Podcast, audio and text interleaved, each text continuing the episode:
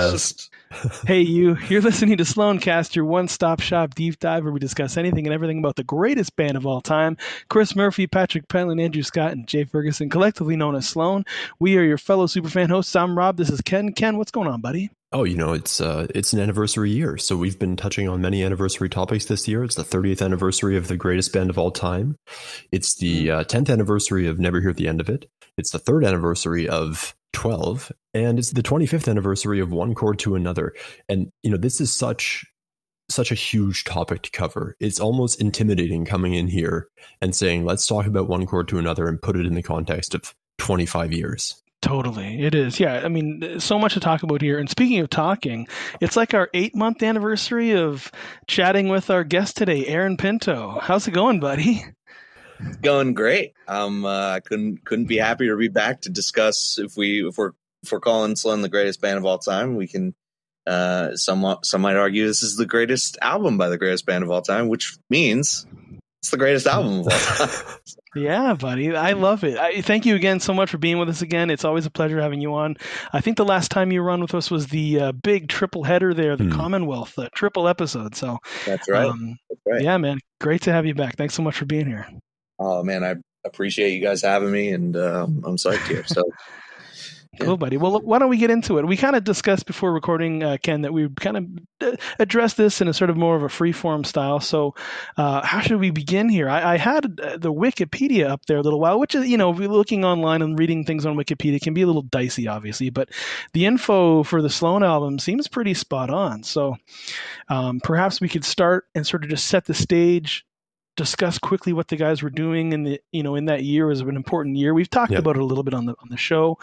Going into coming from 1995 and 96, as we discussed, uh, we touched on it a little bit in the last episode, the Smeared Two episode, um, mm. that. Uh, they had been touring twice removed obviously and that had been you know like a tough go you know they were kind of sent off on a barge essentially on their own touring across the us and through the you know Canada and stuff, and had been not put out to pasture by DGC, but they weren't necessarily putting a ton of oomph behind them, as it were.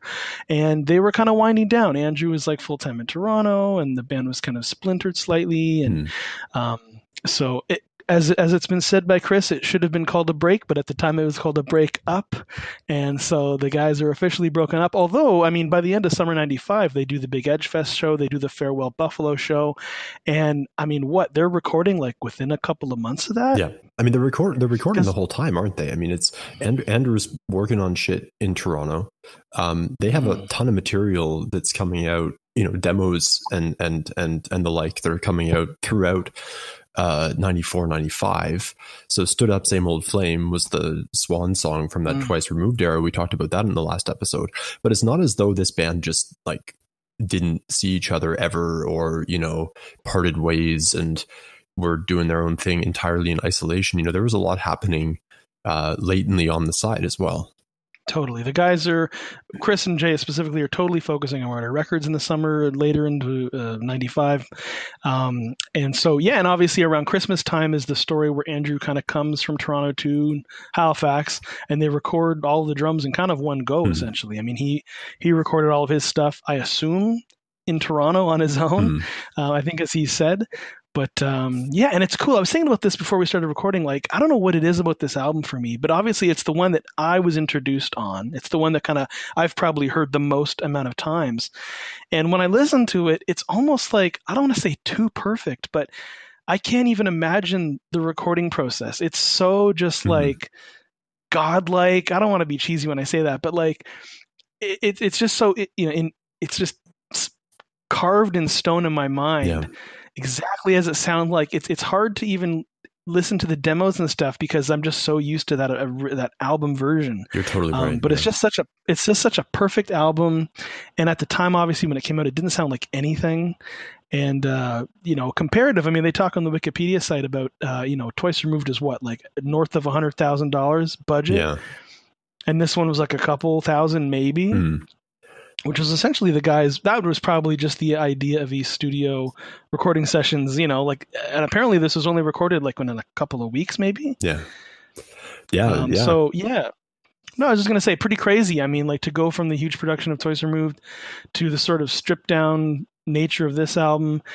Did the limitations in terms of the time that they had to work on it and the budget they had to work on it kind of you know you don't have a year like with some of the other albums to kind of you know mull it over and re-record and rewrite and so on hmm. so you know did those limitations lead to the sort of abruptness of it you know and to me too and i'm, I'm kind of going all over the place here so you guys kind of cut me off but you know for this one too it, it has a cohesion that is present on the other albums in a way, but this one for me is is the one that just feels the most like one complete thought. You know, yeah. even albums like Smeared and Action Packed, which from a production standpoint sound the same, this one really feels like it's one thing. Hmm. You know, like you can go from extremes like Junior Panthers to 400 meters and so on, and put both songs on and they really feel like the same album.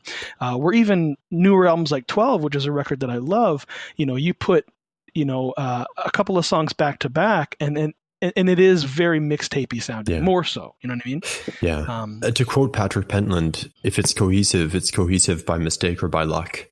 So you know that's such an interesting sure. observation, and we've talked about this as well in, in, in for albums like Between the Bridges. For for me, so I'm gonna ask you guys this question, but I'm gonna give you my reasons first of all why is Octa so important? And for me, three things stand out. Um, the first thing is it's the album that should have never happened, right? It's totally, you know, obviously an exaggerated fan uh, mindset, but it's it's nothing short of a miracle that the band's falling out worked worked out in the way it did for us and that it ultimately resulted in their best-selling album like this was not supposed to happen this was essentially a clause uh, a means of saying goodbye and a means of uh, you know a means of of giving their Murder Records label a little bit of gas. So that's the one. You know, the second reason for me is for this reason alone. It's the first of the two major turning points in the band's career that we talk about. So the, the other one being Never Hear the End of It, right? And we talk about the three generations of, of, of Sloan fans, and we'll get into that in a minute. And then the third reason for me is it's artistically as far as I'm concerned, their first timeless statement. Right. So if if Smeared was sort of the epitome of that grunge and noise rock era, and Twice Removed was like the the early '90s indie rock sweetheart, then Octa is their first album that you, as a layperson, perhaps couldn't really put a specific year beside it just by listening to it. Right. So I mean, sure, 95, 96 was in the midst of was in the midst of this sort of Britpop invasion and the second wave of of Beatlemania and all that jazz. But um, you know, those elements are definitely apparent here. But this album could have just as well been released in in 06 or 2016 or 86 or whatever, right? So for me, those are the three things that stick out. Maybe Aaron, like for you, why is Octa so important, especially as a fan who's come into this band at a later point in time? Right. I mean, I one I agree with all the all the points you just said, and to its timelessness, um, I, I kind of going going through the discography, you could like even though even though twice remove is when they wanted they wanted to sound more timeless, it's still in retrospectively, it still sounded kind of like I could be, I easily, I knew this was the, the nineties. I could just mm-hmm. tell by like, so whether it was certain chord change, like, you know, Jay using the, uh, serve the servants chord on, uh, on, uh, I hate my generation, whether it was that influence, you know, it's, it's, it's certainly more timeless than a lot of shit from the nineties, but, um, but one, but one chord, like you said, I don't know whether it's it's the variety of of instrumentation like such as the horns and and maracas which which are you know it, that those things are mentioned in the in the Chico T Sanchez uh, liner notes you know as as new newish things. And you and and maybe you know some people would be would be like what you know maracas what's the big deal? But like I don't know. It, it, it the, that timelessness makes it so important to me. And and the other thing is, it's the first, it's the first Sloan album, and maybe maybe the last Sloan album where I feel like every song could have been a single. and that's and I don't say that in a derogatory way. I look at it as like um like a Beatles Sergeant Pepper thing where they're just like yeah, like this you know, and we're not releasing any singles from this cuz we feel like, you know, they're all quality. Right. You know, obviously one did release singles off it. And obviously, you know, you could take an album like Between the Bridges and um, you can make the argument there, but then at the same time, it's like that album flows, you know, songs one into another. Um, I just feel like this is the. You don't want to say it's where they arrived, but it's kind of. It's kind of where it it clicked. Yeah, I guess. Yeah, it's it's the third album's a charm type thing, right? And if you guys like I, I, can, if you can entertain me for a second here, third album's a charm, talking about uh, Born to Run, Aaron, uh, mm. Zeppelin three, Dookie, uh, Park Life. That's me because I'm I'm in New Jersey. For people who are like, what what is he talking? about? you're basically you're basically Bruce Springsteen's grandson. I, exactly. Yeah. Um, after the Gold Rush, Mellon Collie, uh, London Calling was the Clash's third album. Uh, the, uh, this is for you, Rob. The Queen is dead uh, Fear of a Black Planet. And if we do use the um, often quoted uh, comparison to the Billy Joel discography, and if we do exclude Cold Spring Harbor, which is what you do if you're a fan, uh, then it's Turnstiles. Uh, so, mm. you know, so many acts are hitting their stride after two kind of test albums, right? And I'm not trying to degrade uh, the the the merits of smeared or, or, twice removed, but you're absolutely right. This is where they come out and say, "This is our statement. This is kind of how we want to sound as a band, and we're happy with the the finished package." I don't want to sound kind of morbid, but it is interesting to talk about the, the list that you just kind of read off there, Ken, in terms of like third albums being sort of this kind of coming into your own, sort of we've arrived sort of statement, because it sounds to me it's kind of like the 27 Club thing, like all the yeah. rock stars who died at exactly 27 years old. You can think that well, maybe there's something going on there, like there's just this reoccurring theme, or it could just be random that these people have all you know this collection of people passed away and they all happen to be 27 because like you said earlier like this is the album that shouldn't have been and it's mm-hmm. almost that old thing like you succeed you succeed as soon as you stop trying you know right. And i genuinely think and, and i think the guys have mentioned this when talking about this album there was no expectation that this was going to be anything you know this was just like we've got some songs we've got murder records we might as well add some value to our label by putting a Sloan album out on Murder, you know, as opposed to it going, you know, with DGC or whatever, because mm. they certainly had that option, which, which we've spoken about too. Um, and so it was just sort of a way to kind of bankroll murder a bit and just sort of like have a final statement, a posthumous release. Uh, and there you go. And then suddenly out of nowhere, like, hey, this album is like kicking butt and everybody loves it. And the band are essentially back. They find themselves like, oh, hey, we're a band again. And I don't, and I'd be curious to know. I mean, maybe, you know, cross our fingers, we get, you know, one of the guys on again and we can ask them like, what, sort of that timeline looked like, where mm-hmm. they went from experimentally just putting out this album that they may have assumed would be just lost to the hands of time to wow, it's really it's got legs. And I guess we've got show offers and we're gonna do them. And you know what I mean? Like, is everybody on board? Everybody put your, you know, for your uh, uh, what's I don't want to say Musketeers, but what's the actual one? The uh, the four uh, the Musketeers. Of course, they put their they put their hands in the center and they go here we go, and they all go you know go off on the road or whatever. But there's also um, so, to be said too for the for the idea that like even though they they didn't have any expectations, they were also probably and and again not to not to parody myself as the guy who compares everything to the Beatles, but that's just my that's my touchstone. you can't talk about Octa without doing that. Is one you can't you were correct. Two that those that's just my touchstone. And three it's like you know at least half of maybe three quarters of sloan that's their touchstones too. So it's mm-hmm. like um you know it's i'm not talking out of school here this in their mind they were probably like, even though even though they would go on to make stuff that more so resembled abbey road and the side two of abbey road this must have been in in the back of their heads like hey, this is our Abbey Road. This is our if this is going to be the last thing we release, like let's make it great. Like I'm sure that that even and maybe that's a that's why it's so it's such a cool album too because it's it's that juxtaposition of n- not having high expectations, but also having like great expectations for uh, for for the album. Yeah, you know. Yeah, I was just gonna say they could essentially, with their '96 budget, reproduce the the recording conditions at you know EMI Abbey Road Studios in the mid '60s for a fraction of the cost. You know, this is technology had had had moved on, and they had the ability to record Andrew's drums on a four track over the course of an afternoon and then bounce it to a 16 track and then make it sound great you know these are tricks that that had been become available to bands in the 90s so they could make that kind of rubber soul sounding album for a pretty decent price hmm. I would suggest that the success of this one is sort of like a happy accident in a way, you know, like uh, talking about it being retro and, and, and, you know, Aaron, you referencing you know Abbey Road and and and potentially I would even argue like the White Album a little bit.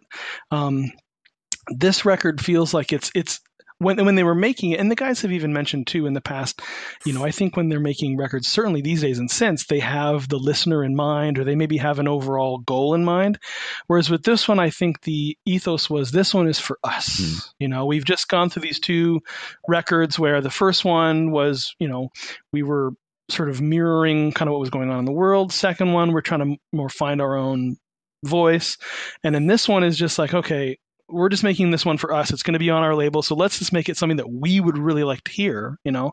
And we're not going to pay attention so much to slaving over exactly what it sounds like and, and whatnot. And I'm sure there was probably a bit of that going on, but it was, I don't want to say less effort, but because of the time constraint and the financial constraint, they had sort of like conditions that they had to work within. Mm. And I think that produced something that, you know, you know that recipe of ingredients just created something so uh, you know delicious and influential if you will but anyway um, I don't really know what I'm going where I'm going with that, but I mean, they, they obviously like, like I was saying is that this one is for them essentially, and I think Jay at the time, like interviews for One Chord to Another, was saying that they very much wanted to make something not retro sounding, but they wanted to record their songs in the manner in which the albums that they really loved were recorded. You know, in in less an example like a guy like Lenny Kravitz, like they used the the the studio, the Kravitz studio with Jim mm. Rondinelli on Twice mm. Removed, and you have an album that doesn't necessarily sound like the past, uh, but um, with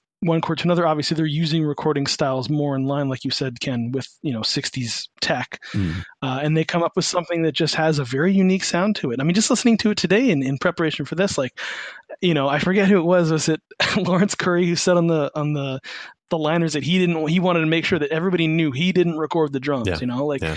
they're they're some of my my favorite recorded drums ever amazing you know like you can't you can't fuck with the drum sound on this album it's so great and and like you said Ken earlier uh, or sorry you mentioned Aaron with the Chico C. Sanchez T. Sanchez liners I'm talking too fast the maracas and stuff like I love I mean God if every album had like a split of like you know the drums are in one channel and the maracas and percussion are in another and the separation of those things is just such a unique sound. And i've always said that you know the the components that make really great music would be obviously songwriting and the performance but I think most people, and especially people who aren't musicians, really key into how something sounds. The kind of stuff that your brain doesn't necessarily process. You know, like I'm trying to think of an example like a band like Phoenix, mm. where things are really overproduced. Like the drums on an album aren't necessarily played on an acoustic drum kit. They're probably played, you know, with pads or uh, you know electronically produced. Um, and they're played differently live, but those albums have a really specific sound. You know what I mean? Or uh, you know, an album like Pinkerton or something that's just mm, got that yeah. really overblown production. Sure. Um, and in those albums like the 60s where they've got you know the vocals are in one side i think chris has got a, a word for that i can't remember what it is like the ex- extreme mixing or something mm. but uh where things are panned say, hard panned yeah hard panned, yeah i would go to go off your point about how the record sounds i I've always viewed this album, and you you know when I when I'm saying Abbey Road, I was just talking about in terms of their, um, you know, them thinking it was the last album. Let's go off on a high note, kind of thing. But sa- like sonically, I always my my crazy fantasy of this album is, it, it, or if I was pitching it to somebody, I would say, what? Imagine if, imagine if Sergeant Pepper Beatles time traveled ten years forward absorbed punk and all that 10, 10 years or 11 years forward, you know, get get the best punk is what I'm saying.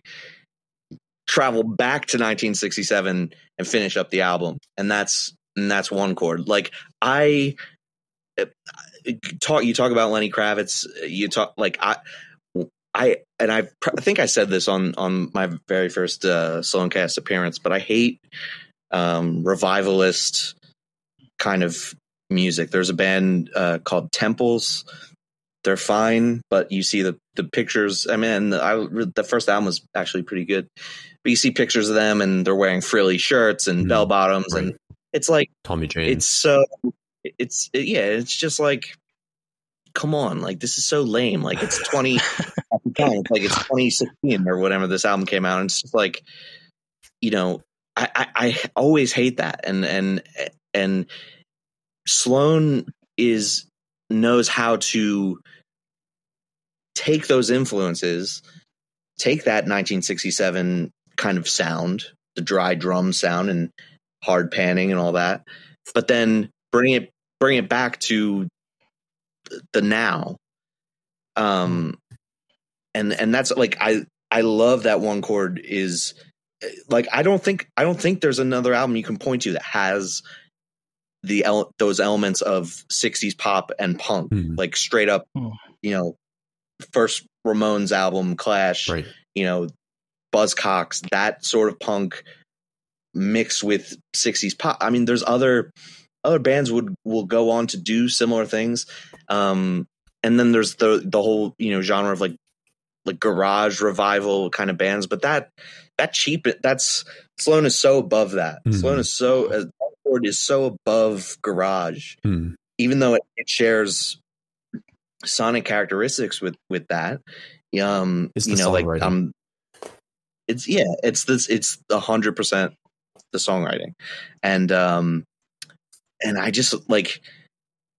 I'm. It was sold. It was just sold to me as an album I would love. But if somebody had sold it to me as, you know, what I just said with the time traveling, I'd be like, well, that sounds like everything I want in an album. And lo and behold, it is everything I want mm. in an album. Yeah, if I if I could say again, I mean, like I could use a song like Autobiography as an example because I think it was uh, the Murder Records podcast episode six, which just dropped recently. Uh, they kind of cover the B sides win volume two, and Chris mentioned on there that he had received a tape of himself performing Autobiography in 1991, essentially as you hear it hmm. on one chord in 1996. And so and then this has been sort of a revelation to me doing this podcast because in my mind i always thought of these guys as evolving from like you know 92 through 94 96 and kind of changing their sound and then finding themselves you know we're kind of talking about that now but this sort of speaks more to and we got into this a little bit on the last episode too where I use the analogy of like a person. Like for me, like when I was a kid, I was just some normal kid. I'm myself because I don't know any different. I'm just being myself. And as you get into high school and through puberty, you like think maybe I should be a chain around the neck guy, or maybe I should be a goth guy, or maybe I should be like a punk, or you know, you, you kind of experiment with what you look like and how you sound and how you present yourself to the world. And I think as you mature and go on, most people kind of come around in a big circle and find them their true self. You know, they kind of come into a, a bit of a maturity, if you will, and they, they kind of settle into a comfort zone where okay this is me this is how i am you know like this is what i look like and blah blah blah how you present yourself and i feel like this is this story with these guys as well you know that they were they had a sort of comfort zone and we talked about Carney Lake Road and that you know knowing that chris had autobiography in 91 go, t- taking that left turn into the sort of British, you know, My Bloody Valentine style music for Smeared, coming back around again to another extreme for Twice Removed, and then sort of settling, like you said originally, Ken, on this sound that is one chord to another, which would be the template blueprint for everything since, sure. which I think is their true natural state. Yeah. You know, this is yeah. where they feel the most comfortable. Yeah. This is them, you know? This is, and that's actually a really good point, a really good segue to um, the rest of this discussion the mid 90s were so different from the early 90s in terms of what you're allowed to do as a rock band. Because the early 90s to get on a major you can't get on a major sounding like the kinks you know? You're not going to do it. So but then britpop happened. And so britpop in as much as you know you might love it or loathe it um, it enabled sloan in many ways to to kind of find their their niche in mainstream rock music. You know, it, it opened them up to an audience that they would not have had. Guaranteed, they would not have had that audience in 1992 if Smeared sounded like Octa. That would have flopped. And this is such a, a big entry point, and this is the segue. This is such a big entry point for so many fans to this band. You know, Rob Butcher and Ken Gildner included. You know, this was this was the point in time in which you're really seeing Sloan's music on rotation in in MuchMusic. Like those videos, you know, we'll get to that, but this is the point where they, you know, like you said, they feel comfortable with their sound and they found it was serendipitous in the sense that they found the perfect time to come up with this with this tonal aesthetic essentially. So this is my question back to you guys. This is sort of a chicken or egg thing, you know, like and, and maybe we don't know, we can speculate. You know, were they reacting to the scene? You know, were they reacting to 1994 Oasis Blur, sort of seeing the rise again of sort of guitar centric pop rock? Or were they looking back, you know, to the 60s and saying, you know, we really love that. That's sort of the music of our soul. We're going to make something, you know, that sort of replicates or mirrors that style of recording. And did they happen to just bump into the times? You know, what do you guys think? Mm-hmm. I mean, as far as I'm mm. concerned, you can't you can't tell me that they're they're they weren't aware of what was going on with Oasis and they weren't aware of what was going on with Blur. You know that that was something that was so in your face at that point in time. Uh, I they fucking played Wonderwall at my freaking school dances as a slow song like that. That was huge. So it's it you can't answer that question, right? I think it's yeah. I, th- I, think sure, of course. I think the band would maybe downplay that and say, "Well, you know, um, we were drawing on the Stooges and we were drawing on the Kinks, and Patrick discovered the Stones after you know neglecting them for thirty years." And but I, I feel as though you can't not, you know, it, it would be a lie to say that octa would have happened in the form that it did if if Britpop didn't precede it. I will say this. I don't want to cut you off, Aaron, but I will say this you know, they're obviously they must have been aware, obviously, of the music happening at the time. But I mean, to me, Oasis and Blur always sound like the 90s to me. Mm-hmm. Like the, they obviously are tipping their hat, as it were, to classic rock, and they obviously love the Beatles and blah blah blah, and they were ripping off songs like "Don't Look Back in Anger" and stuff. But I mean, those albums sound like the middle 90s. You okay. know what I mean? Whereas Sloan in '96, they don't sound they sound they sound completely out of time with everything. You know. It's it's it's it's all about like I, I totally agree with that. Like to me, Oasis are they're about talking the talk, and Sloan is about walking the walk. Yeah, like 100%. like Murphy is. I mean, it's evident. It's so evident just in the bass lines. Murphy is a mm. student of McCartney. Like there, there is no, there is no artfulness to Oasis bass lines. You know, like right. you, can, you can you can you can look at honestly, you can look at a band, you can look at their bass lines and be like, does that band give a shit or do they not? And like that's one thing I that jumped out to me immediately with Sloan. I mean, I I happen to play bass, but like even before I played it, like I I always that's what really reeled me in with the Beatles when I fell in love with them again. I was just like, oh my god, these bass lines are um they're making the song. And to quote I I quote Jason Schwartzman from the uh, from the Sloan 20th anniversary videos. Uh, quote him talking about autobiography like almost almost daily, uh, talking about something, but generally it'll be about Sloan. Um, uh, Jason Schwartzman referring to the autobiography bass line where he says that that bass line needs medicine. It's so sick, hmm.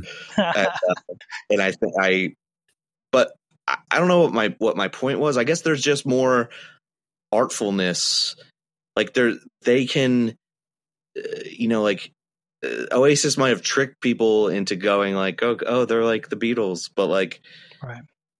I guess Oasis is to the Beatles as like a, a frat po- uh, Abbey Road frat poster is to the Beatles, whereas you know Sloan Sloan is to the Beatles as like a um like a old four track machine is to is is to the Beatles. You know, like they're they're oh. they're looking they're looking beyond the dopey public persona. Mm. Uh, they're look they're looking at the art of it. Um, yeah. and and yeah, right. Sloan is to the Beatles as Paul McCartney's solo career after Wings was to the Wings, essentially. there you go. There's some fire. There's some fire to be found, but you know. Yeah, well said. So sure, you, you get this context of things happening in rock music that weren't happening in the early '90s, but at the same time, like who the fuck is writing "Good in Everyone"? Who else is coming out here and releasing a song like "Good in Everyone" as a single? Hmm. You know, that's not happening anywhere else. I don't hear the Tea Party coming out and dropping "Good in Everyone." Like I don't hear the Verve coming out and dropping good in everyone. You know, this isn't this isn't in the universe of of their abilities, even. You know, and that's 100% and this is again a, a, big point in why the album is so important right? This is the first album that isn't chris murphy and sloan this is the album where you can really let patrick Pentland exercise his demons where jay's songwriting is coming into full swing and where andrew's off doing his own shit and coming up with tracks that are super heady and super like you know where, where, the hell is this guy coming from but that still fit into the mix it's definitely the first first signs of that you know it's still a very chris heavy album but um but for sure it's it's yeah but the other guys have singles right exactly the, the guys have have have found their the, their voice is much louder than it was on not i'm not talking about sonically. I mean, like symbolically, they're they're more. The songs are better. Like the other guy's songs are better on on Octa. There's no there's no doubt about it. I mean, I, who doesn't love, um, you know, who doesn't love Worried now? Who doesn't love Snowsuit Sound? But like, there's a step up. There's a noticeable step up. I don't think anybody, which which is, you know, it's it's weird that that to me that twice removed is is looked at as the fan favorite because I think most people would agree that everybody stepped it up on on one chord to another. So maybe maybe that tide is is changing. Yeah. You know. And I don't want to say that Chris is you know, you mentioned Aaron, you know, with the, it's it's it's it's it's important to say that Chris's mayonnaise is all over everybody else's sandwiches. Okay, mm. so we've talked about him being sort of the condiment guy. You know, e- even though the song isn't necessarily his from the get go, I mean, he certainly had a lot to do with Good in Everyone and so on. You know, um, and I'm not suggesting that he's necessarily falling on his sword here or letting the other guys catch up, if you will. But I think he likes the idea, and I think they would all agree that they wanted the band to last you know, to be not only timeless musically, but be around for a long time. And I think there might have been, maybe if it was, I don't know if it was cognizant or not, but, you know, an effort to kind of spread the wealth and sort of like you know let's have two patrick singles let's make sure we got a j single out there you know so that when when it comes to the live show everybody's represented mm. and just i think in keeping with you know the way a band like the Beatles, for example, would react or, would appear, the thing that they have more in common than even like a, a, band like Oasis or Blur or whatever is that they're a four-headed monster. You know, like they wanted to have that appearance of we are, and it, it's also happens to be true. Four individual songwriters with four individual voices. You know, just how, how awesome are we? How individual are we? And the other thing that they've got in common with the Beatles is the four of them are hilarious too. Mm. You know, that's something that Oasis didn't have. I mean, like you had the Gallagher brothers who are just sort of off-putting and they're hilarious to listen to because they shit at everybody and they're completely fearless. Um, but um, you know, like the other three guys who are like a rotating cast of people, they, which you know, do they have voices? The other three guys, like I, am sure they're nice guys, but whatever, you know. Right. Uh, but but Sloan truly encompass sort of that Beatles thing, that thing that makes them so magnetic, which is not only are their is their music amazing and they're great singers, but just as characters, they're also awesome. Mm. Yeah, um, Beatles, Kiss, so, Ramones, all you know, those are those, those are always the most archetypes. You know, I love. Yeah, exactly. That's uh, those are to me those are the best kinds of bands because I mean, let's even let's forget the fact that you know the Ramones wasn't uh, four songwriters and Kiss wasn't four songwriters. Really, you know, hmm. you could argue whatever. Um, but just on a just on a on a visual level, yeah. you know, yeah. Sloan yes. fits fits. For me, the best the best comparison in all of music is Wu Tang Clan. For me, this is Sloan is the Wu Tang oh Clan of rock music, and you know, it's it's I so a I can picture Sloan totally being a hip hop quartet. I could totally picture them going down that path. Um, so in a parallel universe where they got so inspired by that Public Enemy concert in Halifax, this is what happens. But B, uh, you know, Raekwon, Method Man, uh, they're bringing they're bringing their own personality and flair to every track they do. But 36 Chambers sounds like a unit, like, and they they complement each other even though they don't have to. You know what I mean? They influence each other even though they don't have to. It's it's that cohesive, and you don't you don't hear that in like that doesn't happen in even in the Beatles. Like even the Beatles, the first half of their career is like, okay, George, here's your fucking token song, and we'll just take this shitty ass, we'll write a shitty country song for you, Ringo, and you can sing it. Like that never happened. That never happened in Sloan. So for me, right. you know, this is, and I'm maybe leaning way out of the window here, but you know, Sloan is the Wu Tang clan of rock and roll music. Side note, I just um uh you know to to talking about like what what can Sloan do next for their albums. They've done the do- two double albums. They've they've they've done an album that's streamlined like Action Pact. I think the next Sloan album needs skits. Torch, motherfucker. They could totally do. I mean, not they could totally do it. They could totally. Well, it's not as though they haven't done it, guy. Like if you listen to the party album, like it's like what song That's is it? The on the on the road again, Transzona Five, where uh, Murph as uh, Tommy as Murph as Tommy Chong goes into the bathroom. Hey guys, you're with the band or whatever. Um, so they have they've done skits, you know. So album thirteen. Here's what here's what I want to hear. Skits. Okay, number two. And then I was thinking earlier too, like looking back to Andrew's solo show that he did like a few weeks ago, as of, as of this recording, he played Baxter, the B side, like the demo or whatever in that show. Holy shit! I was like, I'd heard that song, but I mean, hearing him sing it anew, I was like, man, if if you are if you need any other options for album thirteen, like please oh re-record that. And might I also start a petition to have learn how to play Dead by Jay re-recorded? Jesus Christ. Yeah. So the thing, and this is so astonishing about Octa as well, is like on the whole, it's pretty scrappy, right, guys? I mean, there there are super refined parts in there.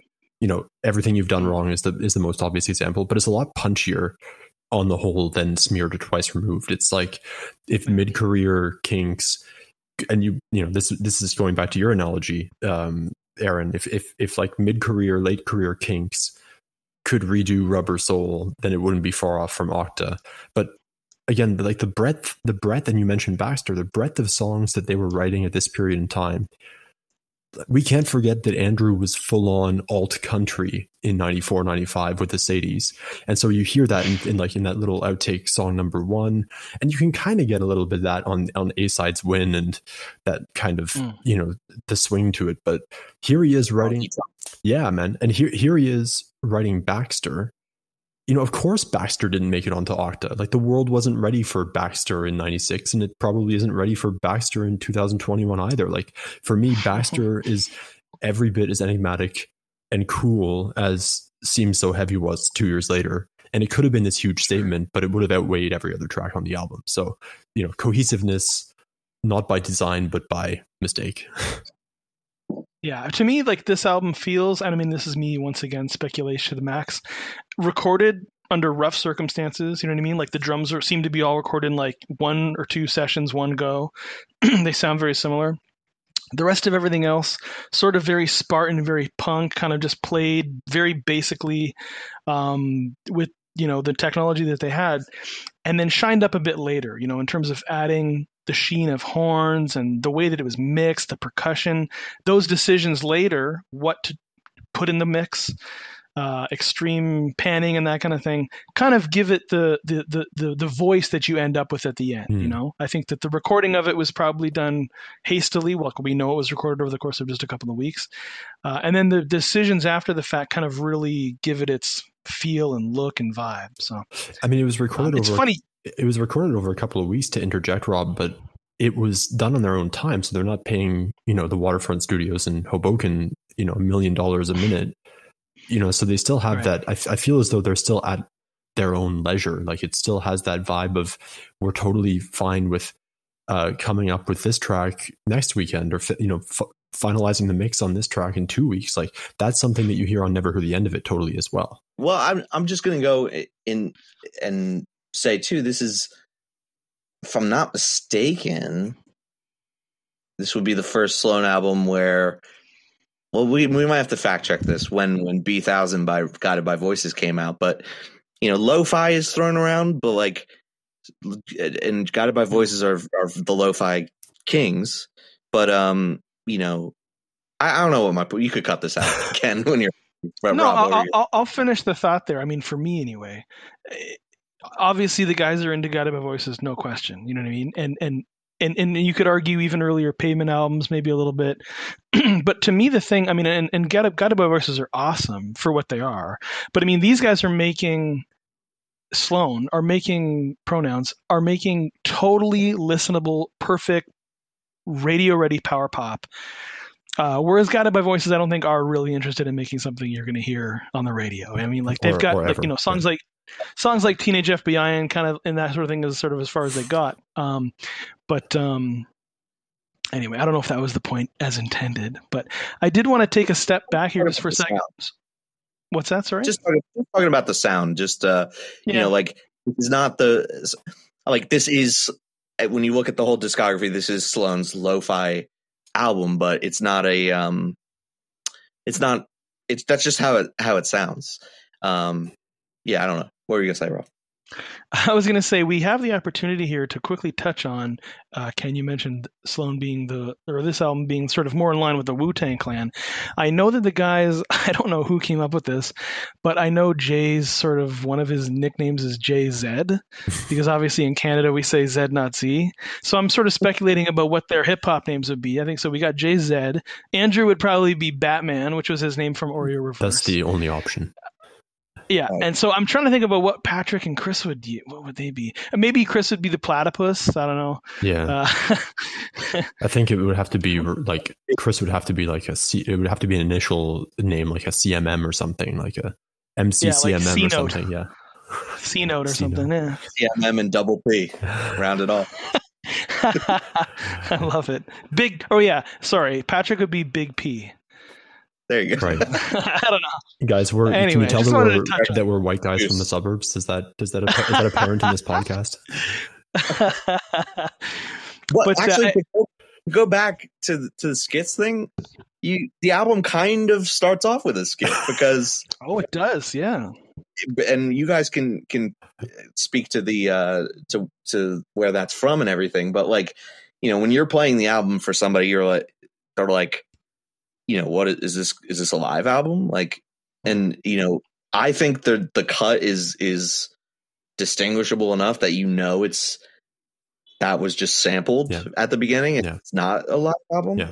but um there's something to that as the intro to the to the album that um it's it's sort of like a Wu Tang thing, like a, like you know Wu Tang sampling the old um you know, like kung fu movies and like that grainy mm. sampling, and then it's like you you put on this album, and the first thing you hear is, you know, you could. I, I want Rob to do the uh, the the Pardo uh, version. Don Pardo. Oh my god. So yeah, like an, a dream SNL episode. You know, like who's your oh favorite oh comedian or whatever. You know, like I don't know who would it be. That's the like, Jim Carrey uh, doing the hosting. Well, Jim Carrey hosted. Um, I'm trying to think of somebody who oh, didn't. Who didn't host? All right. Conan who didn't. Know. Conan didn't host. Who, who's that? Conan O'Brien. Yeah. Jesus. So it would be like uh, so dream SNL appearance, ninety six would be like you know. Uh, it's Saturday Night Live with your host Conan O'Brien, musical guest Sloan. You know, like in a perfect world, that episode exists. You know. Um, I'm just stroking myself, but, but anyway.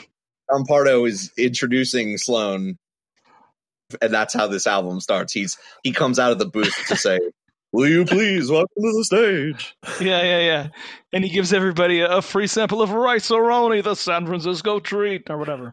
Um, but yeah, you're right, man. You're right on the money. Like this album is is weird. You're right in the way that it it opens that way. You know, there are sounds on this that you don't hear on any other mm. album. Uh, and again, I come back to the whole thing of this is one for them. You know, they're not necessarily like the other albums have a sheen to them, which is, you know, and obviously, I'm not saying that Sloan are a band that are necessarily sort of wanting to remain inside a box or something like mm. this is what an album should sound like. They're, they're not following any rules necessarily, but this is a good example of this one is just whatever, you know, like yeah. it's whatever you want to do, yeah, and then it's going to be there. Yeah, um, yeah. I mean, like who else ends uh, ends their album? You know, who who else going through a major ends their album with 400 meters? Yeah, like, which again, man, like, oh, from the backwards guitar to the harmonies. At the time when I heard this, I'm obviously picturing the four of them playing it in the studio, or at least imagining that a couple of them are working on it. And then in later years, to hear that it's all Andrew, you know what I mean, is just insane. Yeah, yeah they're all around the mic, covering the one ear or whatever. But it's uh, yeah, the Womack and Womack session going on. Yeah, exactly. But yeah, it's, it's crazy. Full transparency. It used to like I used to think like when I first heard it, like I when I first heard the album, I thought 400 meters was my least favorite. Probably still is to this to this day my least favorite of the album. But I used to be like, man, it, it, it the album was almost perfect in the way that like Rubber Soul almost perfect, but there's as we referred to earlier in the episode, like the shitty country. So what goes on is fine, but like it's whatever. It's it it it it makes the album. It's whatever. It's the we- obvious weak spot of the album. Nobody can argue that. But like, so would you have um, ended? Would you have ended the album with Baxter instead? Well, I don't know. I I can't change. I would. I refuse to change it anything. And I've come to love 400 meters. It's so weird. It's such a. Hmm. It's such a. It's such a cool send off. Like the mm. you know I.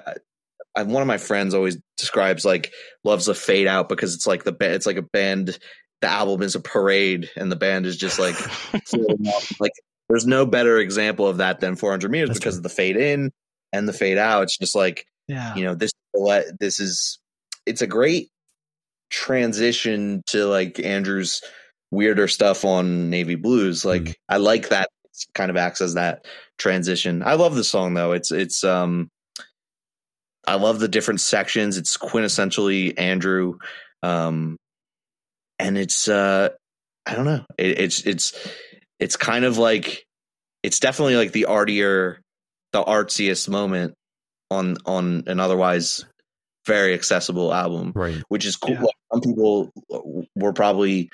I know. I have friends who who are big Andrew guys, and they like live for that moment on on totally. the album. So it's like totally. that's a great thing. That's like such a great thing about the band that like one man's like this is the lowest point on the album is another man's like this is the best this is the highest point on the album yeah. that's like how many bands have that so, Not, so few. yeah okay so if we're talking we just talked about sort of what makes the album important from like in the in the timeline of the band and in the band's career but musically like what makes this album great and we talked about the drum sound as being the one thing that stands out especially for you guys because you have an affinity for the instrument um, you know, so maybe we can dote on that for a minute. Like, is this is this the first album where that Andrew drum sound happens?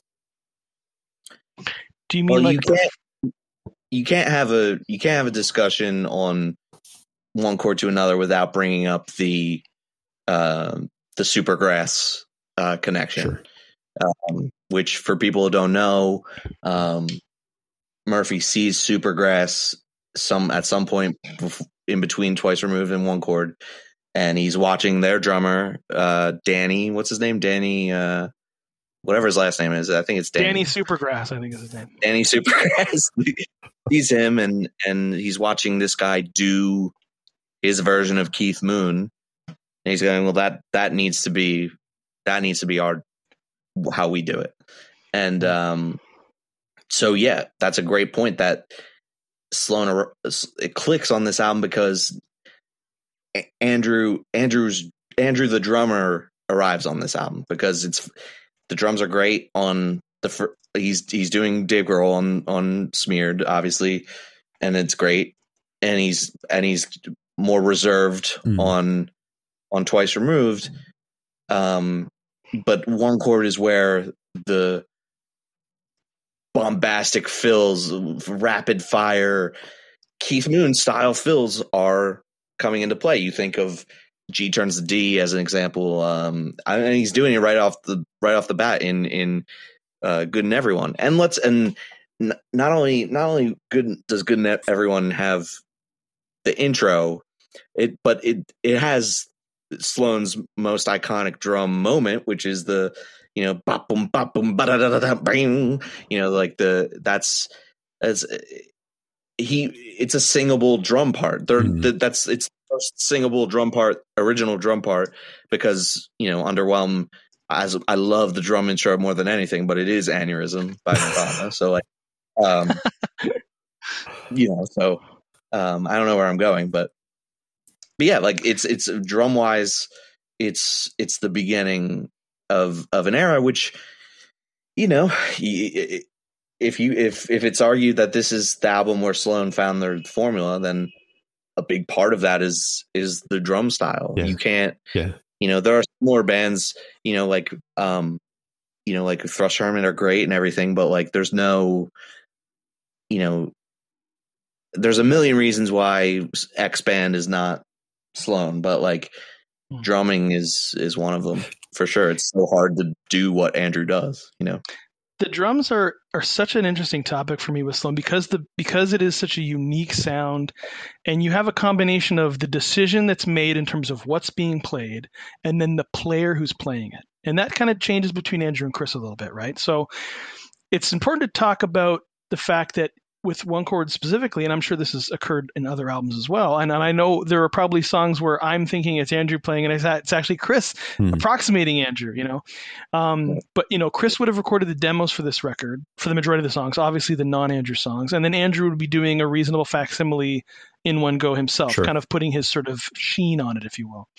Um, and and it's interesting to me because I do like you know you were just saying Aaron. I mean, I recall the quotes about Chris mentioning seeing Supergrass and so on, and I obviously I was aware of Supergrass at the time and I like some of their stuff, but I never really saw Danny Supergrass as that dynamic of a player. Like to me, like he seems a little stiffer than Keith, you know. And I mean, so I think maybe the thing that they were picking up on was not necessarily playing the drums to to just support the song. And I think a good example of that would be Twice Removed, where it's mm, more just yeah. about kind of supporting what's happening sure. and staying out of the way. Whereas with one chord on, it's you want to have a little something, a little flourish right after that line, like sure. And that's what Keith was great at, you know, like mm. not necessarily playing with the music, but sort of just having a sense of randomness about it and, and sort of more excitement. Yeah. Um, so I, I, I think I feel like that's maybe what was happening with the Supergrass influence, where it's not just we're not just going to play the song. I'm going to fill through this whole fucking verse, you know, hmm. that kind of thing. It, um, lead drum. It's the yeah, lead, and, and I. No, I was just gonna say it's the do your shit mentality of of the band. It's it's it's it's that laissez faire. You know what? Fuck it. We got nothing to lose. Do your shit mentality. And this yeah. is Andrew showing off his virtuosity. Like imagine they the band was this close to getting a new drummer in early 95. They were talking about what if we do Sloan without Andrew? Like imagine that. What the hell would it, you know, like that would not have been Sloan. Uh, you know, unless it was me, I can't imagine. You know? but I mean, I was like, I was like 15 at the time. I wasn't ready. I just got my first drum kit, so you know. anyway, um, I'm still waiting for that like 60 minute Andrew Smoke break where I just play the whole show. But anyway, one can dream. Um, but uh, what was I going to say? The thing I was trying to remember earlier that I wanted to say was that this band is a perfect fucking example of, and I'm it's it's hard to find bands like this. I, they they rarely exist, where you know that there's an influence there. You know that, oh, I, feel the edges of that influence, but it's gone through that artist's filter, whether it be Andrew or Patrick, Chris, or Jay, and it doesn't sound so much like the influence. It just sounds like them. You know, mm. and I think when we were talking earlier, uh, Aaron, about 400 meters, that for, is true for me. There are very Beatley guitar things going on in there, background, or sorry, yeah. back backwards, backwards yeah. guitars rather. Um, but that song is very much an Andrew song. It's not like oh that's Andrew copying this guy. It sounds like him, and that and that's that speaks again to the thing where these guys are really solidifying their identity on this record. You know, so I hear the Supergrass story, but for me this is more about you know Chris was playing wild drums and fills in Kearney Lake Road six, seven, eight years earlier in the late 80s, mm. if you listen to those tracks. Um, so again, those identifiable earmarks were there and they kind of just they seem to resurface as the band kind of finds himself and stops maybe not I don't want to say not worrying about what you know the listener is going to think or trying to produce something that sounds like a certain style. Again with one chord they're really just saying this one's for us. What do we like? We like crazy drums. So let's do crazy drums. Let's have them sound all overblown and record them on a ghetto blaster you know? Like it's it's it's cost effective and it's going to sound rad rad. You know we like backwards guitar. We like a weird intro with the guy saying the name from edgefest 95 and we like this and that. And we're just going to put all the stuff we like into one album and what you know whatever. And then they just hit the jackpot, it fucking worked. Mm. Um, and I will argue the most iconic drum moment, I would say, yeah, the intro to Good in Everyone is probably the most known. It's the one that if you say bratum bratum to any Sloan fan, they're going to go, ga, ga, ga, ga, ga, you know. But for me, the most iconic moment is the fucking Marquee and the Moon. Oh, yeah. You know. Anyway, I just got to put that. I just got to put that out there because I don't oh, know what we're going to talk about between the bridges again. Maybe best if we did best. Well, we can save that for for uh, spoiler uh, potential drum centric episode, but you know, oh, yeah. if we top ten dr- Sloan fills, uh, you have Marquee. Shit. This is the this but, is coming um, up in Sloancast year five. There you go. um, but uh, just I'm thinking of uh, things things we haven't discussed. I love before I heard a note of music, and I say this in in my first appearance on Sloancast, but like before I heard a note of music, it was this and it was Octa and Navy Blues album art that yeah. that made me excited. Hmm. And um it Octa might be my favorite album art. It's, it's Navy Blues is so good, but like I there's something you know there's something so cool about about the album art, but the fact that it's, it's like it's it's kind of like the album itself. It's like kind of psychedelic mm. and and and warped because it's such a bizarre. You can't even figure out what's going on. Are they are they leaning? Like what is it? Are they on a pyramid? What is what is this? Um, and so it's they're shooting out of the corner basically, and um, you know, uh, it just grabs you. It's it's so it, it, it sounds like the album. Like I love that there's um, a, a you know because Jay's got the Mustang, which is so cool. To mm. it, it's it, it, sounds like the album again, mm. but like the uh, there's the stereo receiver mm. um, that uh, Andrew's holding, and it's, it's such so indicative of the album. The album is such a it's the ultimate stereo album. Now, what it would be interesting if if they released a mono version. Uh, that could sounds. Yeah. You know, they already did the box. So, so, That's right. Uh, missed out to remix it, but I don't know. Just the art. The art is it's perfect. The the way it is the the font that's used, the Helvetica light. Um, yeah, right. you look at the the album artwork with you know the records that were coming out at the time, and you know I'm trying to think of an example, but I mean like this is like like you're saying, Aaron, like this is like how the album was recorded and how it sounds in a way. I don't want to say cost cost effective, but it's like iconic. It's simple. Mm. You know, and the album is that in a way too. And I don't mean to say simple in terms of like you know how expansive it is and how how wonderful it sounds but i just mean like it's it's kind of cutting it right down to the core you know mm. and, yeah um, basic elements it's and it starts you know so many things the Sloan sound kind of uh this is the jump off point but also for the for the art too because like they would go on to have other color scheme you know like mm. a hmm. band photo doctored in some way color scheme they do it again on Navy Blues to to an extent. They do it on Double Cross, obviously. Um, you know, every eh, they that became a, a motif, and and uh, it starts it starts on one chord. This is all, you know. I'm trying to to coat everything in the in the um, I don't know what I'm trying to say. I'm I'm trying to code everything with with the why why is Octa so important yeah. at 25. Yeah. You know it's it's hard to mess with it. It's iconic. It it, it, it visually hasn't aged a day. Like it just is, you pick it up today and it's just like that album artwork looks amazing. You know. Yeah. Whereas I mean I don't want to. Uh, this you would know? probably be my 25th time shitting on Wide Mouth Mason, but I mean, I recall an album cover where they're all a cartoon of them mm-hmm. putting their hands up and they're shooting an alien in the sky, or like, you know, Tea Party's like, you know, up the cemetery plot, mm, you know, like this is fucking classic looking. It looks fucking amazing. 25 years later, it's awesome, and it's got my other favorite thing, my other favorite album artwork trope, whether you're talking about Spacemen 3 or whatever, but instruments on an album cover, and I mm. think that's why I love this one and Action Pact too. Like I love mm. that you see the sticks yeah. and the guitars. Yeah, just classic. So we've got a try. We've got a list of things for album 13. So skits. Okay, so like you know, instrument on the album cover. yeah, just to have those Baxter. things. Baxter, yeah, and Baxter, and we're pretty much set. Baxter is the single. um, speaking of singles, everything you've done wrong, like gateway drug for me to the band, and I want to kind of maybe touch on this album's influence and this album's importance in pop music, especially in Canada. But you know, me being a like a preteen or an early teenager, I guess I would have been a preteen at that point in time still, but um, and being you know obsessed with this second wave of Beatlemania and just being so receptive to hearing everything you've done wrong uh, on on on MuchMusic essentially because I wasn't necessarily hearing it on the radio that much, but it was on it was on huge rotation on MuchMusic, um, mm. and that was so like no other band was doing that. It was a Beastie Boys esque music video. Like if there's it, those octave videos, if there's one parallel for me, then it's it's it's Beastie Boys, right? That's that kind of like film referential production style and kind of tongue in cheek. Like, like inhabit it.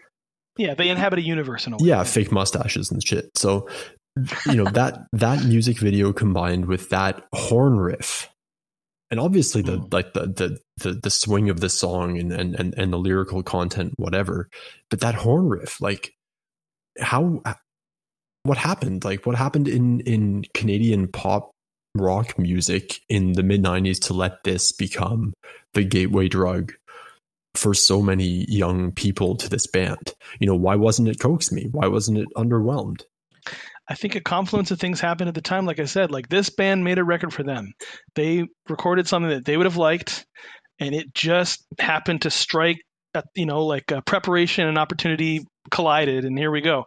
And i was going to say if on the stephen cook episode you recall he mentioned sort of offhandedly mentioning like oh yeah i was there when they did the horns for everything he done wrong. And it was like oh that sounds cool you know which to me is like mind-blowing. The mm-hmm. idea of he, that song firstly not having those horns on it but also being there when they're being recorded and hearing that for the first time and what a revelation it must have been because um, this song sounds like it wasn't recorded at all it sounds like it came just from another fucking universe mm. you know hmm. what i mean that like, this whole album but this song in particular too um, it doesn't sound yeah, like anything else it's, um, it's, chaos on the i always always return and everybody should return to the sloan 20 20th anniversary videos because they're so well done uh, mm. shout out Catherine Stockhausen. Yeah. They're so well done, but there's so many great points made and they're so quotable. And I think it was Chaos, uh, the artist Chaos, mm-hmm. who has like all of a sudden it's you know it's like Welcome Back Kotter. It's like on an album on this on this you know alternative album. And it's just like, and to me that's awesome. Like I don't I don't view it as like um you know it's it and and we we've touched on this before, but it's like the way horns are used here it's so tasteful. Mm. It's not mm. stupid. It's yes. not like they're not used like exclamation points. They're used like fucking M dashes or something. Mm. like they're like mm. is the, there's there's stylistically the right thing. Like I love I don't get me wrong, I love live versions of everything you've done wrong where um, you know, Chris and, and Gregory and and I guess Andrew are, doing the, you know, singing the horn part. That's so much fun. But um, it it it might it would be it would be a lesser studio recording because the horns are so it makes it so sunny and and just the I don't know. It's the perfect thing and it's not it's not corny. It's not it doesn't change the genre at all. Mm. that's what I like. I that's my favorite type type of horns on like like yeah. you look at like a Beatles song like Good Morning Good Morning mm. that's like super mm, horn based and it's like that's not ta- that doesn't that doesn't make that song jazz all of a sudden it just makes the song it gives it this like crazy texture and i think that's like the textures on this album you know the horn the horns on that the horns on take the bench yeah. um and and there and you know there's obvious um it's not just it's not just what would the Beatles do; it's what would the Stones do. You know, like uh, I think uh, the first time I heard, I really listen, really listened to um, Exile on Main Street mm. right away mm. on Rock Off. Mm with the horns, I'm like, okay, this is what Sloan was going for on yeah. on Take the Bench. You That's know? a really good um, parallel. Thanks. And another good parallel, if I could say quickly, things that Beatles and the Stones and those classic albums have in common, which is great taste. You know, those artists mm. had great taste. They made good decisions. Yeah. And so when we're talking about the horns here, Aaron, you know, it's less Reel Big Fish and more like I think about uh, something that's like a really tasteful horn moment would be like the the last waltz, the band, and they they do it makes no difference. And at the end, just when you think the song's over, Garth Hudson steps up and comes into the spotlight and plays this like I don't know what horn he's playing, but this beautiful little tempered solo. I, I kind of have that feeling, you know, where it's just this right. timeless feel good moment where you can't imagine the song without that part. Right. Absolutely. Yeah, I mean, it took it, it took take the bench. If you listen to that demo from the twice removed era, which sounded like this is a call pretty much.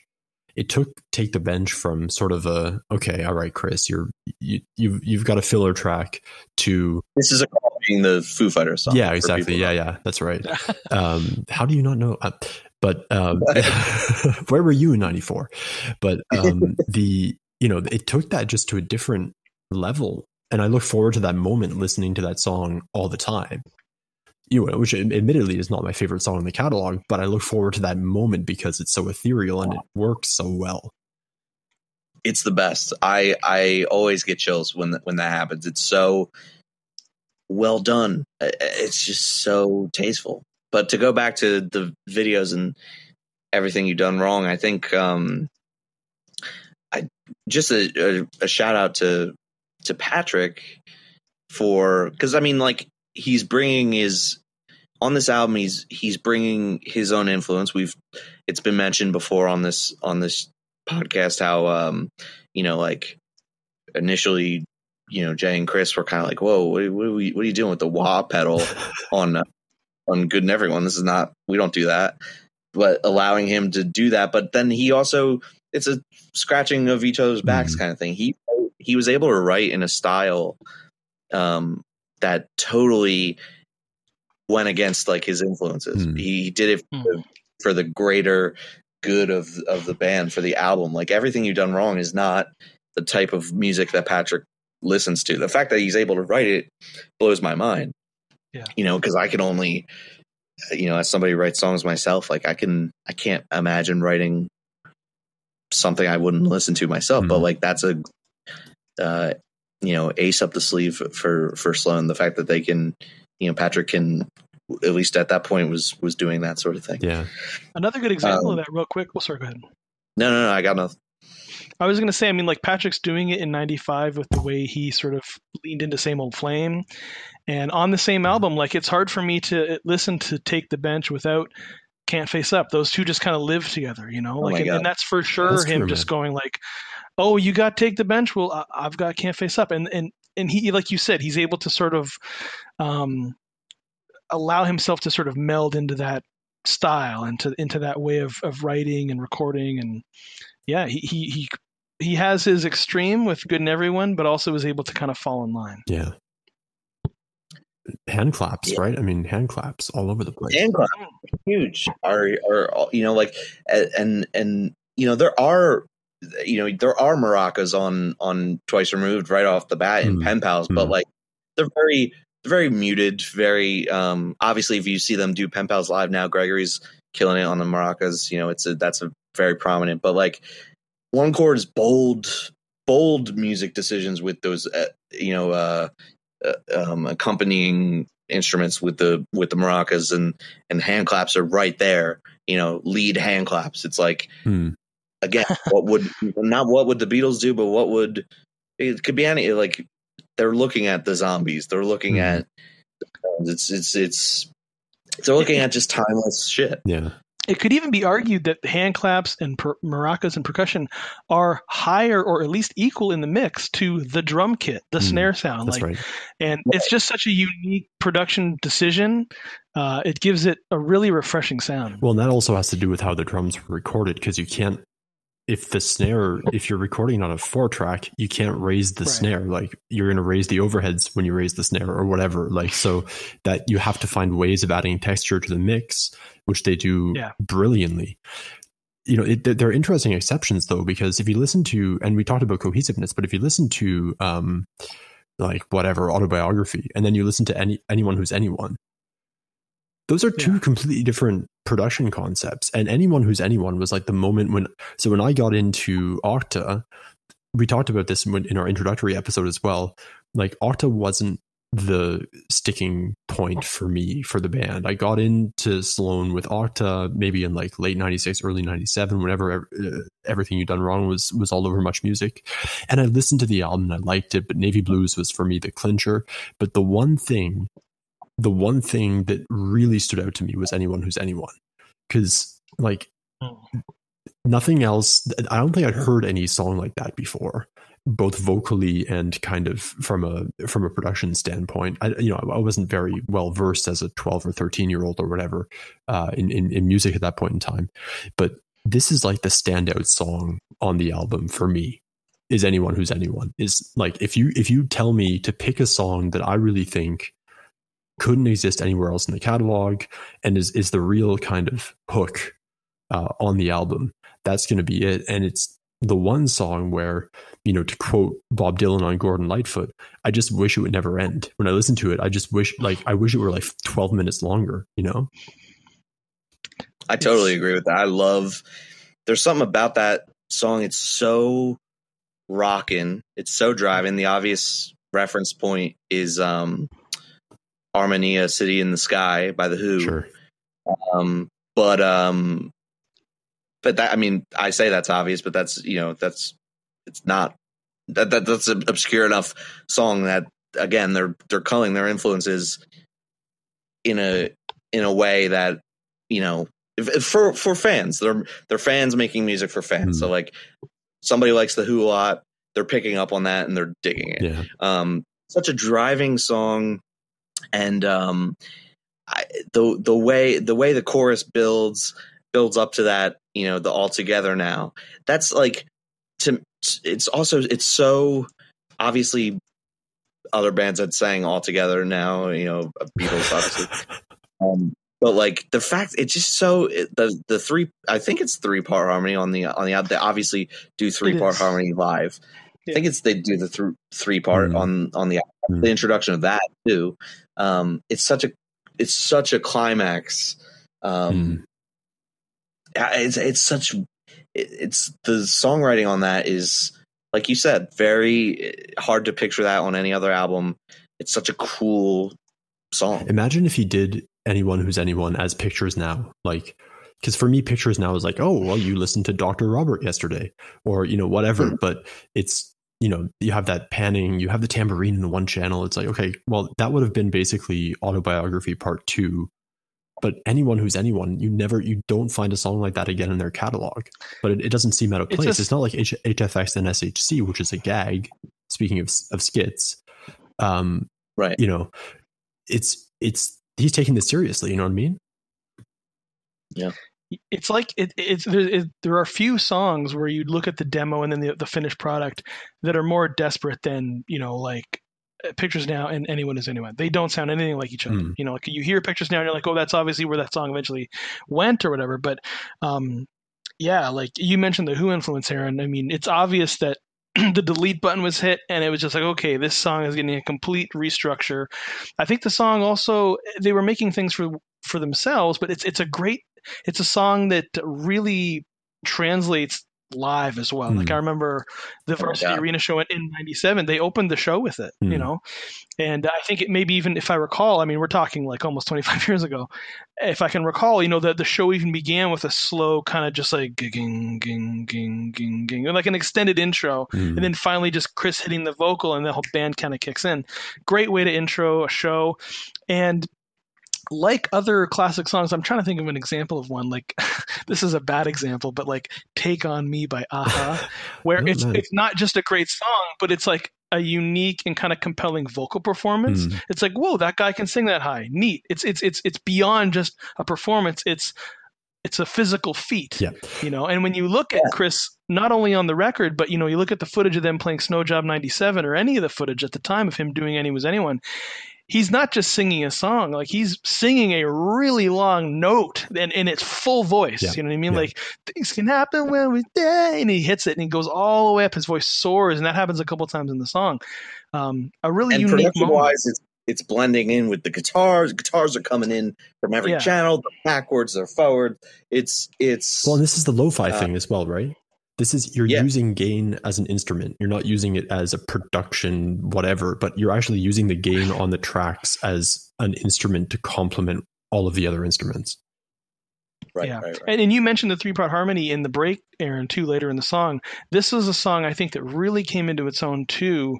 I mean, the record, the recorded version is amazing, but when you see them doing it live, especially you know within about a year after it came out, I can't remember if they played it on the Junos or some other TV show because somebody somewhere somebody must have decided, okay, anyone who's anyone is going to be the song that we play on like talk shows or whatever, Mm. you know, at some point after they maybe got through the singles, and they decided, or the the, the decision must have been made that we're going to you know uh, edit the song slightly so that towards the end um you know uh how's it going? i'm blanking on the lyric but when they get to uh, we're all together now when they play it live they all stop Hmm. and they sing that three part uh harmony the decision was obviously made okay let's make this section like really produced live you know like Mhm. we're going to really highlight the vocal prowess here and um, so every time i hear the song i can't help but hear that part with it where they all stop live and, and the vocal kind of hits Hmm. um, anyway just a unique moment kind of going back into what i was saying earlier about chris holding the long note Yeah. So top for, for me, top five visual moments of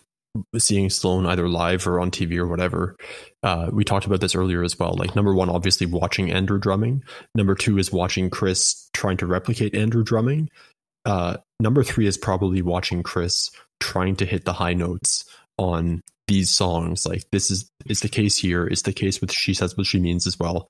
And like you can even then a little bit of a struggle, you know, to do that live. And that's so entertaining to watch, just like the energy he's putting into that. And for what, he's doing it though yeah, man, he's nailing it you know, so for, percent. There's a video that exists. I'm trying to find it as we speak.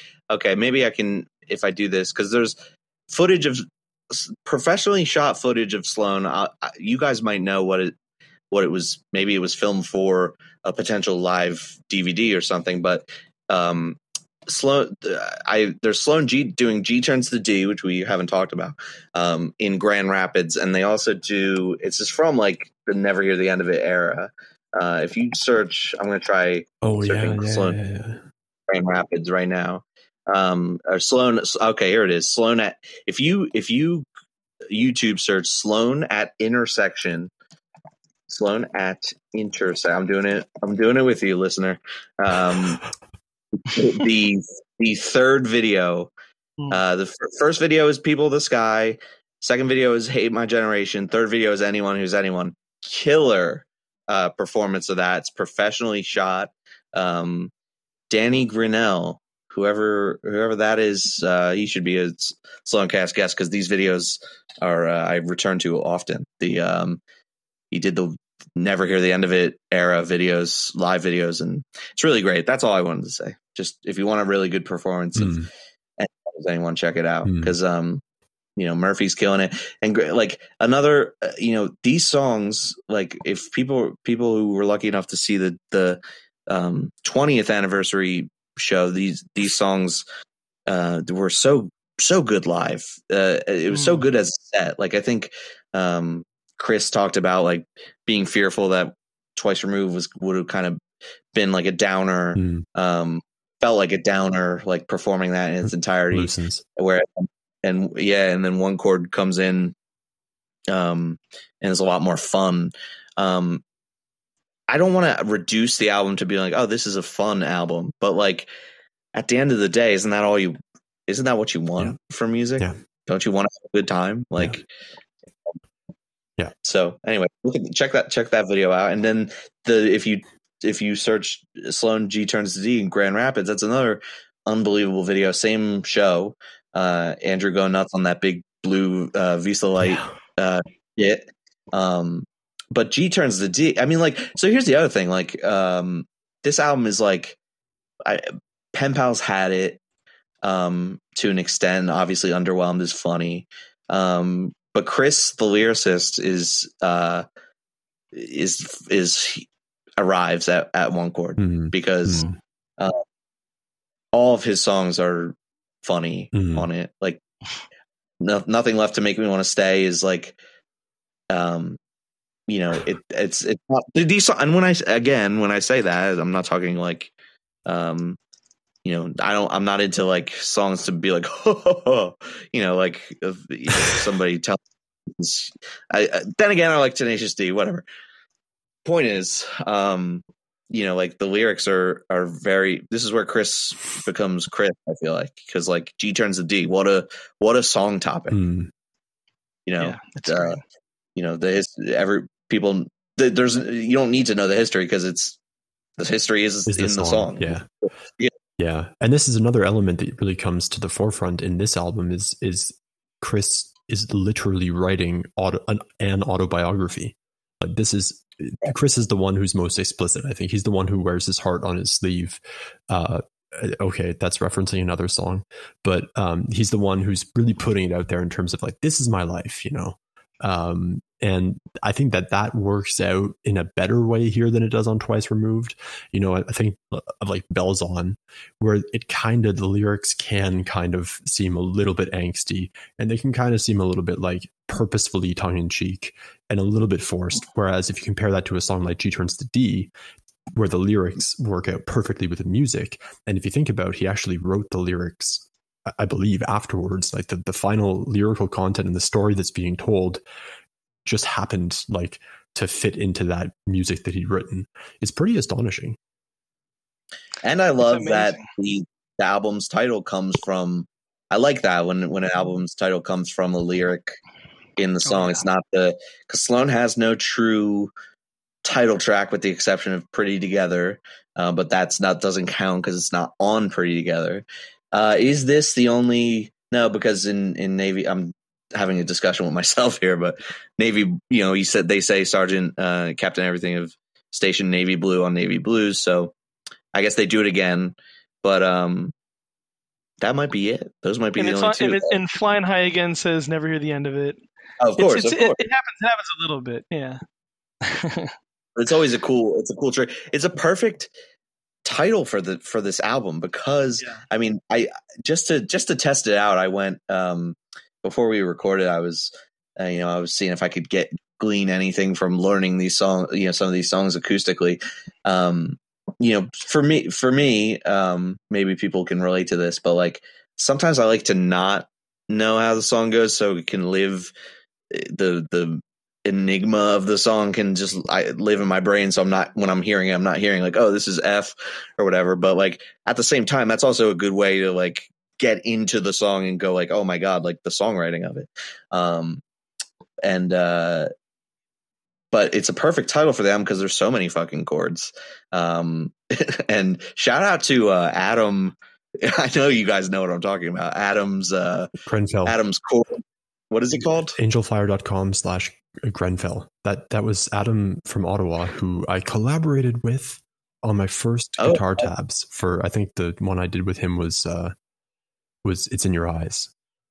Oh, how about that? Shout out to him though for having a better Sloan chord for having better Sloan chords than Ultimate Guitar, but um just uh it, it, the the title works so well for the album. Another funny uh, funny thing that I just learned today um I I just always it's it's a funny little inside joke for for Sloan to have done, but on on G turns to D, um, it's actually uh, G is uh, in the song according to Adam, G is turning actually to D over F sharp.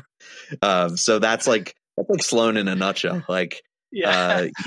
Uh, funny a funny inversion of of the lyric, interesting chord change that. Mm you know, like a lesser band would just do, and it would be funny. It would still be funny. G turns to D, but the fact that they're doing it slightly different, um, so that you know it's not the song's not just a tutorial on how to play it. I mean, I love that. I just always love that.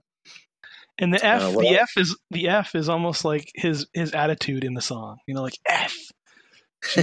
she stole my game or whatever. I love it. and and you mentioned song, songwriting. Speaking of songwriting, um, we, have talked previously about and in the band have as well, talking about Jay kind of coming to his own with Between the mm-hmm. Bridges and Andrew and stuff, where they're where they have equal real estate on the record or whatever. But for me, like God, I love the Jay songs on the previous album, but God damn, Junior Panthers, mm-hmm. holy shit! Like yeah. uh, a song that when I first heard the album, I think kind of I I, I, I soaked it in, but I, I I don't I definitely didn't appreciate it as much as I have since and do now. And a big time appreciation was built. Um, I think it was the end of 2019. I want to say. Um, yeah, I, I, was asked um, by some musicians in Toronto, former members of the Golden Dogs and Zeus and Bahamas and a bunch of Daniel Duval, some some amazing local musicians were doing a Sloan tribute. And they do this, I guess, once in a while. It's the uh, Ill Eagle group, uh, the the group that kind of produce all those records, that sort of family of artists. And so uh, they know I'm a big fan, obviously, because I kind of wear it on my sleeve and I play drums, blah blah blah. So I got to play the, some of the songs at the show, and it really became apparent to everybody in the room uh, the quality of the songwriting mm-hmm. and the nuance that it takes to, to, to, perform the songs when you go into a room with fantastic musicians and see them try to replicate these songs. And especially, I remember Junior Pan- Dan, Pan- uh, I remember Junior Panthers was one where everybody was like, "Man, like if you're not nuanced here, like if you're not on the money, you completely lose the vibe of the song. Like if the song's a little too fast, a little too slow, you know, if, if the guitar isn't played just so, and, and that really speaks to the magic of this whole album, and obviously the band as a whole, because we were playing for that show, like we were running up and down the gamut of their discography. Mm-hmm. But I remember. Uh, Junior Panthers specifically was one where I noted to myself, I was just like, wow, like there's something going on there. There's a magic combination of things um, that really produced the, what you finally hear, you know, and mm-hmm. you have mm-hmm. to be very careful. And it kind of gets back to what I was saying earlier about there being like a, a taste quality there. You sure. know, these guys have that in spades. You know? Um, so anyway, I just wanted to kind of m- mention that, get that in there um, because about, because uh, these, yeah. No, I was just gonna. How about Jay's um, performance of it on Jay's side door show? His acoustic on classical guitar mm. version of Junior Panthers. Mm. Um, another another way that I I saw the song and went like, oh my god, this is uh this is so next level. It, it's like um, you know, Beach Boys are an obvious uh, mm. touchstone for for that song and for Jay in general, but like um, it's so uh, like you said, Rob, it's so nuanced. That's it's so, there's such a vibe, such a mood mm-hmm. on that, song. and and I love I love that for the album. It it takes um, it couldn't it couldn't come at a better time. Like you know, it, I'd be fine if the album stayed in the same vein, you know, all the way through. But when, when Junior Panthers hits, um, that that gives you it's like okay, there's so much more depth to this band. Um, than than I was ready for. Sure. This this separates Sloan from from a Weezer, you know, from a oh yeah whatever, from a uh, whoever else. You know, this album more than any of them really separates them from every other band. Like they are next level. Like I've said in previous episodes, like that Lil Wayne quote, like you know, need a space shuttle or a ladder that's forever. They've completely superseded everybody else. You know, uh, and they're taking that perfect combination of nuance and just incredible musicianship and making it seem effortless. Like you don't notice how insanely amazing these songs are until you go in and try to actually replicate it. It's just like, fuck, there's so much going on there. The other videos are uh you well the first one was was the good in everyone and and you guys can speak to seeing that at the time it aired. But that's a groundbreaking music video in the in the sense that the the the non music footage is longer than the actual music footage. Um, you know, where where can we go from there? Yeah, I mean, I can speak to to, to that. I mean, like I, I think I might have seen everything you've done wrong first, even though it technically came out second. Um, but yeah, like uh, I, I when I saw Good in Everyone it's it's almost like you don't know what to make of it. You're like, does the drummer have a mustache? Like, does he look like that? And I definitely hadn't seen Easy Rider, so I didn't understand the reference.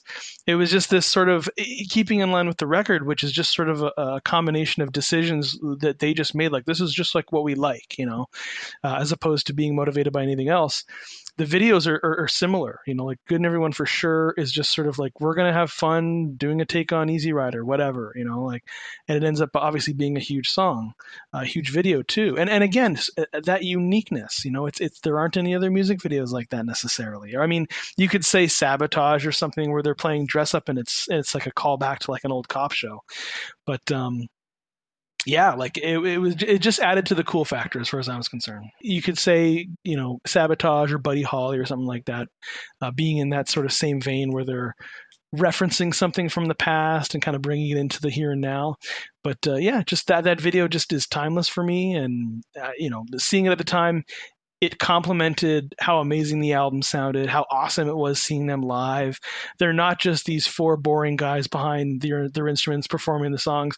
They've got this next level visual component. You know, their their their videos are obviously extremely creative, and you can tell that they're involved. It's not somebody making a decision on their behalf. So, yeah, and then the lines you amend video. Mm. Uh, the the the fact that it starts with the uh, and we haven't even talked about the outro of of A side wins, how mm-hmm. that's like, you know, how cool that is. Another texture for the album, similar to Junior Panthers being just another like a uh, these little departures on the album. Um, that's like s- such a mood.